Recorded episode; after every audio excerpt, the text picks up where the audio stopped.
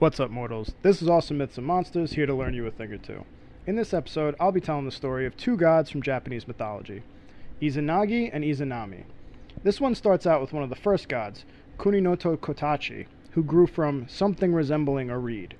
Now, this has got to be one of my favorite descriptions of mythology because I imagine people just being like, yeah, I don't know, it looked like a reed. No, it, it obviously wasn't a reed. Gods just don't crawl out of fucking reeds. It was different. How am I supposed to know where the universe comes from? Maybe it was a reed, maybe it, just looked like one, okay? So, Kuninotokotachi creates two gods Izanagi, who is male, and Izanami, who is female. This is important, strict gender roles in play. They were given a holy spear, and they used it to churn the ocean like butter. They churned so much that the island Onogoroshima was created, and they decided to live there. While living there, they decided they wanted to bang and get married, I guess. So they built this big ass pillar, and each had to walk around it from opposite sides. When they met, Izanami calls out to greet Izanagi. The ritual is completed, and they're married. They get right to banging because they immediately make a child.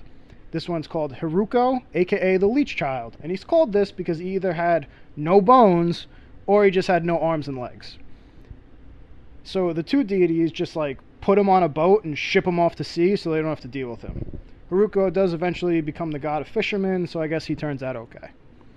The couple goes to the other gods asking what they did wrong. The other gods didn't immediately go to the whole boat thing where they abandoned their child, or point out the fact that they're essentially brother and sister, so of course the kid would be deformed. No, what went wrong was that the woman dared to speak out of turn. When they circled the pillar, Izanami spoke first, and that's just wrong, so it cursed the whole marriage. It's like, curse on you, curse on your family, curse on your cow. So the other gods tell them that they have to redo the ceremony, and Izanagi has to speak first like a man, and everything will be fine. So that's exactly what they do. Everyone knows a successful marriage isn't an equal partnership, it's one where the woman knows her place, of course. Now that the marriage is back on track, they can get to baby making. Izanami gives birth to the main eight islands of Japan, which I guess islands are upgrades over boneless children. They have a bunch more kids just popping out gods left and right. However, just like real life, it's a baby that causes the downfall of the relationship. Izanami is pregnant with Kagutsuchi, the god of fire, literally being the embodiment of fire, and he burns his mother from the inside out, causing her death. She gets buried under Mount Hibu, and Izanagi is pissed. So, for revenge, he goes to his newborn baby, cuts its head off, and then chops its body into eight pieces. Wherever he spreads those pieces, they become the eight volcanoes. Izanagi's all depressed and crying, which actually doesn't sound like he's being much of a man in this story. He goes to Yomi, the underworld, to look for his wife. He finds her in the shadows and begs her to return with him. The gods, after all, fuck the rules. Who says you have to stay dead? She says she can't. She ate food of the underworld and is now stuck there.